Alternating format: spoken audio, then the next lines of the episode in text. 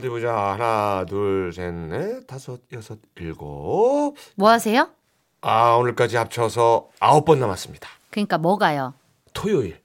2023년의 세러데이는 11월에 4번, 12월에 5번, 채 10번이 안 남았다.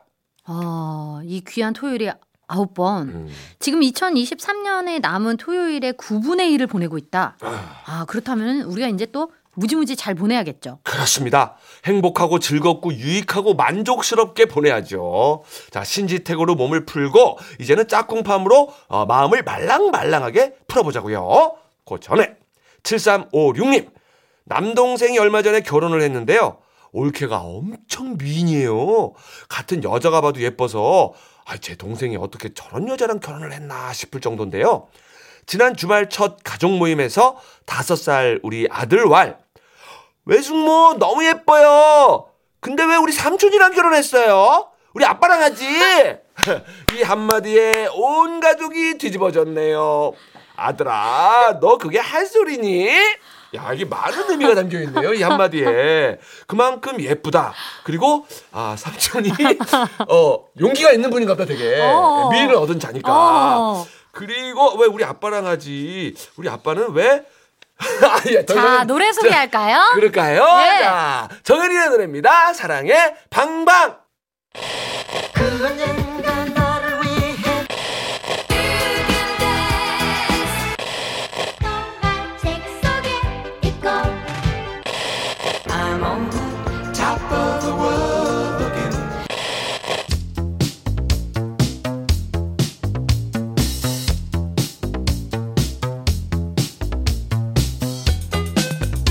영어 노래만 팝송이 아니다. 이제는 가요가 팝, 팝이 가요다. 토요일 오후에 즐기는 신개념 팝송 놀이 싱글벙글 짝꿍팝.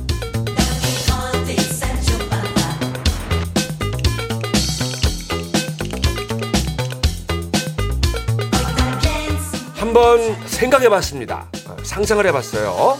이 세상에 음악이 전혀 없다면 어떻게 될까? 어, 이 세상에 음악이란 게 없다. 말소리 아니면 소음, 자연 소리밖에 없다? 그렇죠. 카페에 들어가도 음악이 없어요. 드라이브 하면서 깔리는 노래도 없고, 당연히 나이트클럽 같이 뭐 춤추는 곳, 아니, 아니, 뭐 이제 춤 자체도 없겠죠. 어.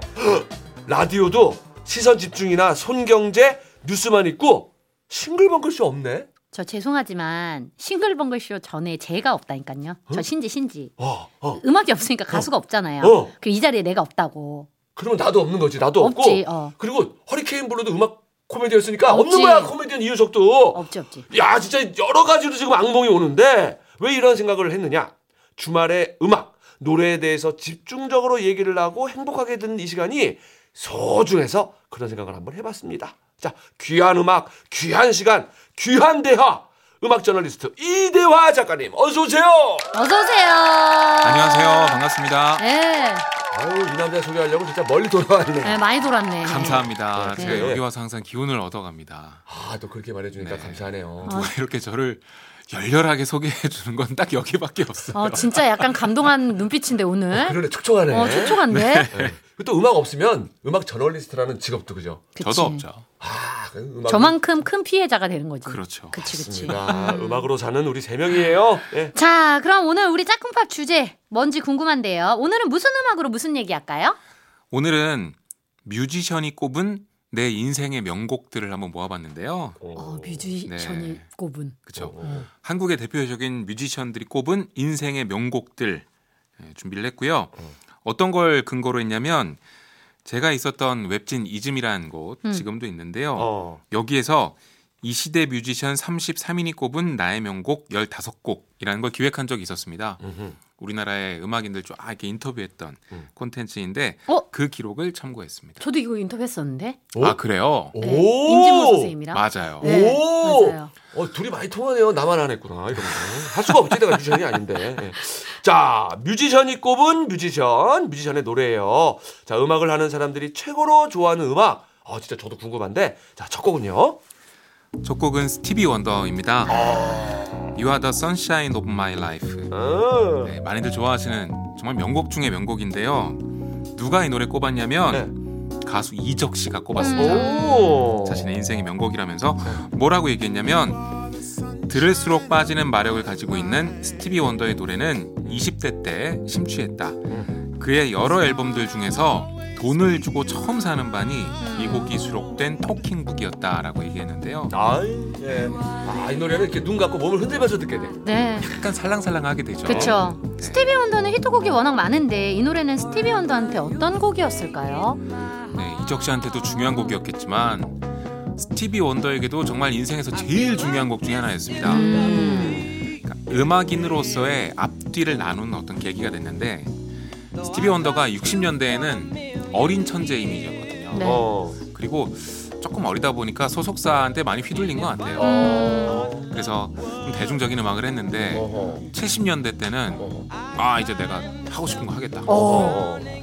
또 그 모타운이라는 소속사가 사장님이 작곡가예요. 그래서 막 오. 음악에도 엄청 간섭한다. 아, 잘 알아. 음, 잘 알아. 야. 어. 근데 아 이제 모든 창작에 이걸 내가 가져오겠다. 아하. 그래서 Music of My Mind라는 되게 멋있는 앨범을 냈는데 음. 아 대중적으로 안 됐어. 아유, 또 사장님은 아, 탈모였네. 됐어야 돼 네. 진짜. 됐어야. 됐는데 그러면 좀 기가 좀 이렇게 됐을 거 아니에요. 네. 근데 비슷한 시도를 했던 이 Talking Book이라는 앨범은 이 노래 그리고 Superstition 이런 노래가 터진 오! 겁니다. 어, 너- 어 내가 다 너무 내가? 다 너무 와. 그래. 어우. 신지도 뭔가 공감하는 눈빛이야.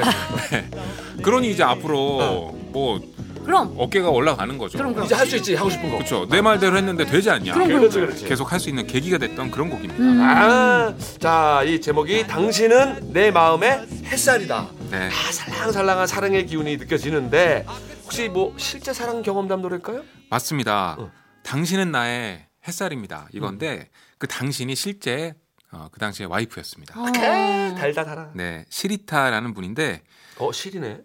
아, 아, 아, 하지 마. 에이, 진짜. 아, 나도 모르게 튀어나왔네. 진짜. 참아야 되는데. 아, 아, 꿀지다 정말. 같은 레이블에 있으면서 만났어요. 네. 네, 같은 레이블 소속 아티스트였고 그분의 음악을 만들기도 하고 서로 이렇게 도와주기도 하다가 결국은 결혼까지 하게 된 음. 네, 음악인 동료가 와이프가 된 그런 음. 케이스고요. 오. 네. 근데 안타깝게도 이 노래가 나온 1972년에 이 노래도 나왔지만 두 분의 사이가 좀 멀어져서 이혼을 하게 됐습니다. 아, 네. 아, 근데 그런 것 같아요. 사랑할 때 자기 마음 표현하는 거 나쁘지 않은 것 같아요. 네. 네. 근데 왜 이혼했느냐? 나중에 인터뷰를 통해서 밝혀졌는데 스티비 원더는 이미 60년대부터 대스타였고 음. 70년대부터는 뭐 젊은 거장 대, 대우를 음. 받았던 아티스트인데 같은 직업을 갖고 있는데 약간 내가 스티비 원더의 그림자처럼 느껴지는 예, 이게 묘한 갈등의 요소가 됐나 봐요. 음. 네, 충분히 이해가 되긴 하는데. 네. 네, 그런 게 조금 싫었다고 합니다. 음. 그렇죠. 이제 엄청 사랑해서 노래까지 만들었는데 이제 이혼을 한 음, 음, 음. 아, 씁쓸한 좀 사연이네요. 씁쓸한 예. 1972년 어. 사랑할 때 표현하는 거지 뭐. 네. 이런 그렇습니다. 거그 저희가 꽤 많이 보긴 하잖아요. 음. 근데 뭐 그건 그거고 그 당시 사랑은 사랑이니까. 그럼요, 네. 그럼요. 자 뮤지션 이적이 인생 명곡을 꼽은 노래, 인생 명곡으로 꼽은 노래. 그럼 다른 곡은 또 뭘 좋아한다고 하십니까? 아까 나의 명곡 15이라고 네네네네. 말씀드렸잖아요. 여러 곡들을 꼽았는데 음. 이 노래도 꼽았습니다. 비틀스의 Strawberry Fields Forever. 오. 이 음악이 비틀즈의 되게 실험적인 노래 중에 하나거든요. 이적 씨가 되게 멋있게 표현했더라고요. 어, 중학교 때 처음 들었는데 느낌이 아주 묘했다. 음. 글로 비유를 한다면 어. 음. 비문법적이지만 어. 좋은 글을 보는 느낌이랄까. 아, 맞춤법 좀 틀려도 읽어보면 좋은. 시적 허용 뭐 이런 거. 어, 그러지. 아, 저 음악에도 좀 그런 게 있는데 아, 비틀즈의 실험적인 시기를 이렇게 멋있게 표현을 했고요. 네. 아, 딸기밭. 네. 그러네. 네, 아 재밌습니다. 네. 레이 찰스의 네. 조지아 어, 조지아 엄마 마인드 이 노래도 꼽았는데요. 이것도 대중음악의 정말 명곡 중의 명곡입니다. 네. 이적 씨의 표현이 또 멋있어서 제가 가져와 봤는데 어. 그의 노래에는 슬픔이 묻어 있는 웃음과 즐거움이 있는 슬픔이 공존하고 있다. 야, 이 친구 음악 평론가네. 네. 와, 저보다. 낫네요, 훨씬. 아, 그, 그, 그거 모르겠고. 아니야. 우리한텐 이데아가 우린 짱이야. 이래야지. 우린 이래야지. 무슨 말 하는 거야? 야, 근데 아, 뮤지션들이 사랑하는 노래 들으니까 뭔가 더 신뢰가 가는 것 같고 난 아까 신지 씨 얘기도 되게 궁금해요. 어떤 노래 꼽았을까? 너무 궁금하네. 지금 제가 그걸 안 가져온 게 지금 민망해서 빨리 도망가야 돼. 그리고 누가 나도 한번 물어봐 줬으면 좋겠다라는 생각이 드네요. 아 뮤지션이 꼽은 인생 명곡 저는 그거 한 거 아니고 코요태 이제 히스토리 그쵸 그거죠. 네, 저는 아니, 리스트를 쭉 있었는데 제가 신지 네 있었으면 안 했을 리가 없거든요. 다른 걸 어. 한 거고 요거는 안 했어요. 아, 나도 좀 물어봐 주면 좀 생각을 해보고 싶다라는 생각이 들어서. 예 사양할게요. 꾸지다. 자 이대화 작가님 짝꿍 케이팝 뭐 들을까요? 아, 이거 준비할 수밖에 없었습니다. 이적 씨 음악 들어야죠. 네, 그래서 이적 씨의 응. 그땐 미처 알지 못했지 준비했고요. 이적 씨가 빠른 곡도 있지만 좀 발라드 히트곡이 많아요. 대중적으로. 그런데 아까 꼽은 곡들 보면 락과 소울의 명곡들을 이렇게 꼽았거든요. 그러니까 장르를 넘나드시는 거지. 뭐. 네, 되게 다양한 음악을 듣더라고요. 그래서 그거 재밌었습니다. 음. 아, 이적 씨.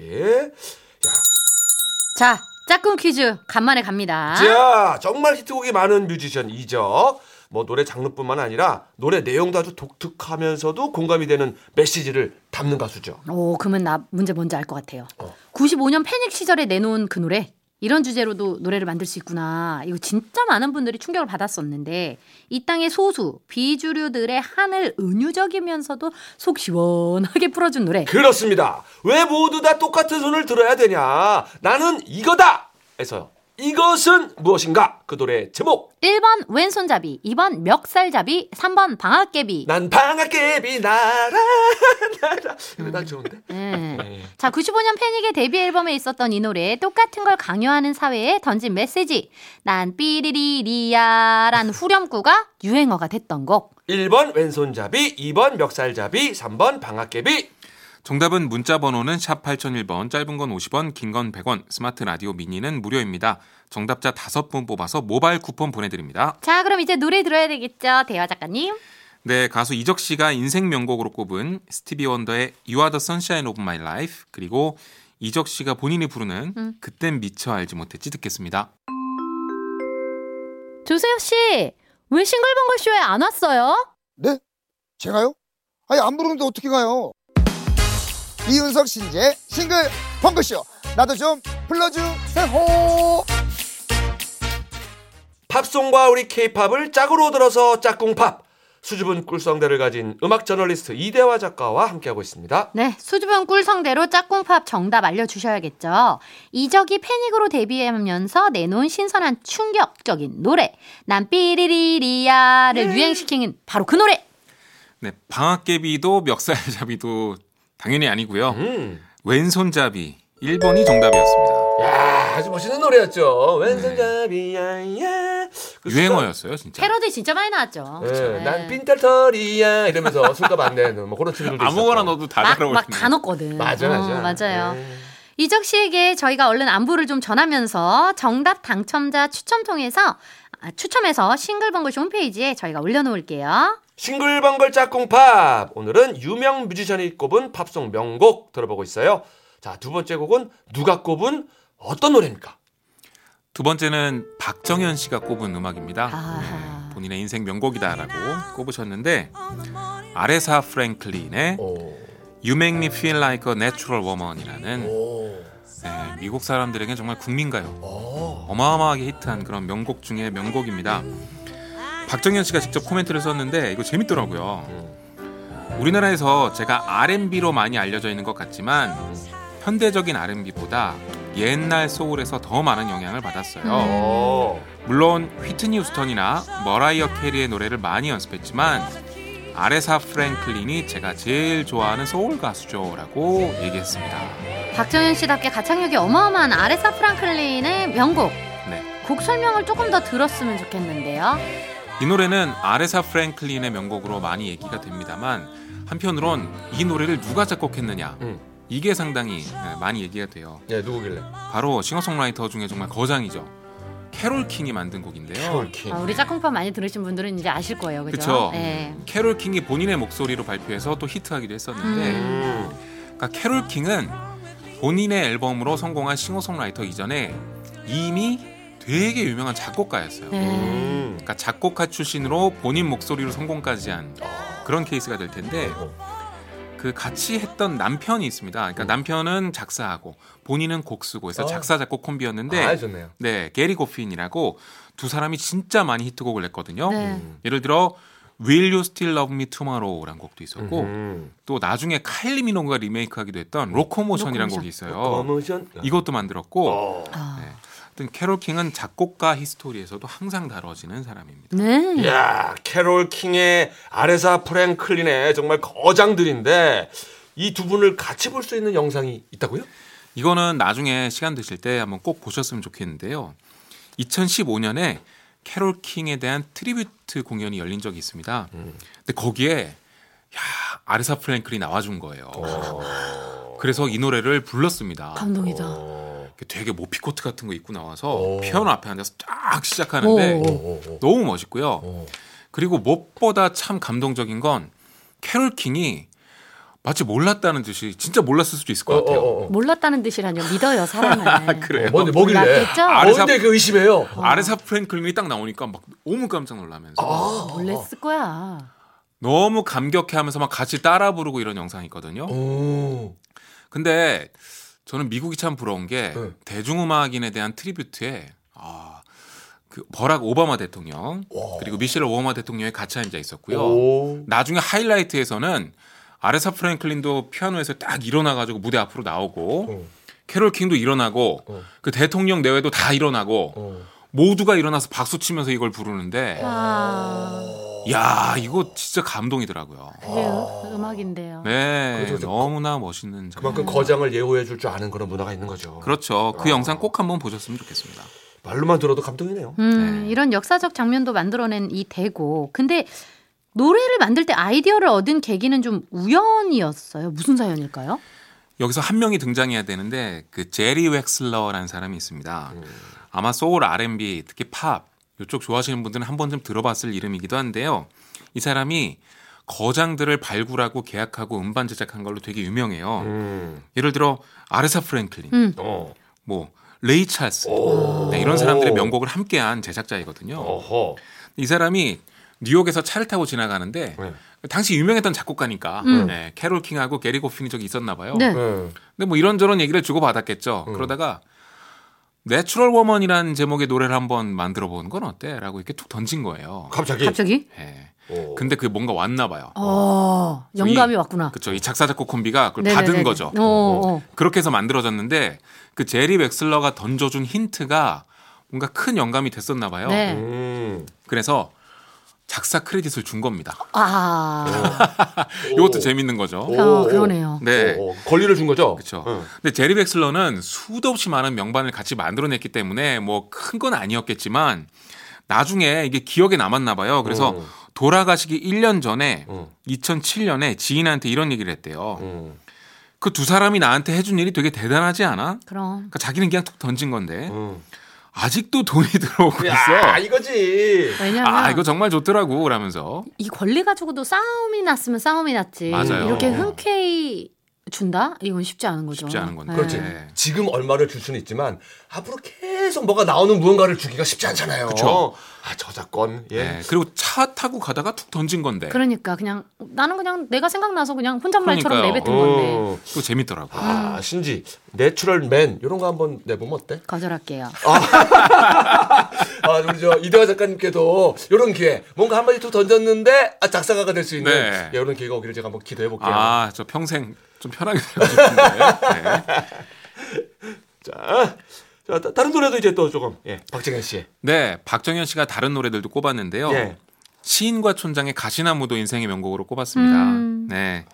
그 사연이 재밌어서 제가 팝은 아니지만 소개하려고 가져왔는데, 그러니까 그 박정현 씨가 데뷔하기 전에 그 시인과 촌장의 하덕규 씨를 만났나 봐요. LA에 살 때 하덕규 선배님을 만난 적이 있어요. 노래하고 싶은 꿈을 이룰 수 있도록 많이 응원해 주신 기억을 간직하고 있습니다.